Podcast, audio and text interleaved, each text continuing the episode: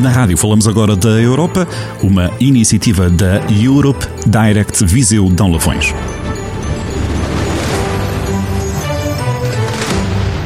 Olá a todos, somos alunos de Economia na Universidade de Aveiro, Ejan, Ivete, Rosa, Ismail, e viemos falar sobre o turismo em Portugal e a criação do Certificado Digital de Imunidade.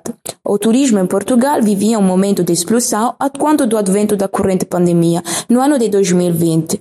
Fruto do esforço de numerosos empresários e do estímulo das entidades públicas, o ano de dois mil e dezenove havia registrado o maior número de visitantes externos da história do nosso país.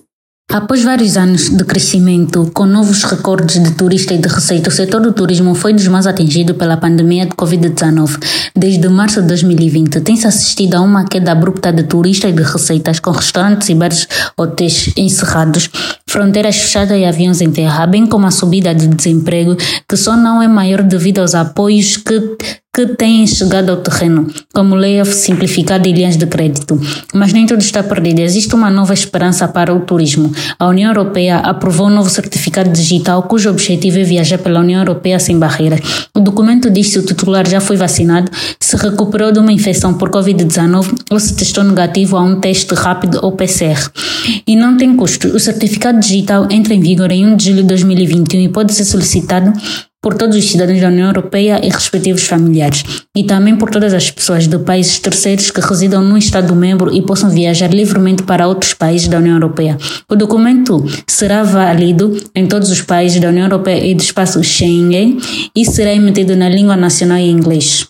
Neste caso, apenas é necessário ter o número de utente do Serviço Nacional de Saúde. O certificado digital será um documento que reúne informações do titular relativas ao seu historial de infecção ou vacinação e, para verificar rapidamente estas informações, terá um código Q R, que será lido na altura de viagem, e terá informações sobre a vacina administrada, que terá de ser uma das que foram aprovadas pela União Europeia, e ainda caberá a cada Estado-membro decidir se aceita um certificado de vacinação após uma dose ou após a conclusão do ciclo de vacinação. O objetivo deste documento é juntar informação e facilitar as deslocações dos europeus. Não é obrigatório, mas pode evitar quarentenas ao chegar ao destino. De acordo com a Comissão Europeia, os Estados-membros não devem impor restrições de viagem adicionais aos titulares de certificado digital de Covid da U E, a menos que sejam proporcionadas e necessárias para proteger a saúde pública. Até o momento, em Portugal, já foram emitidas mais de quatrocentos mil certificados digitais Covid da U E, certificado de vacinação, certificado de teste e certificado de recuperação. A recuperação do turismo para números equivalentes a dois mil e dezanove está prevista para dois mil e vinte e quatro pela U N W T O, a Organização Mundial do Turismo. Este podcast foi financiado pelo Europe Direct Viseu Dão Lafões. Podcast Europe Direct Viseu, a Europa mais perto dos cidadãos, instituições e empresas de Viseu Dão Lafões.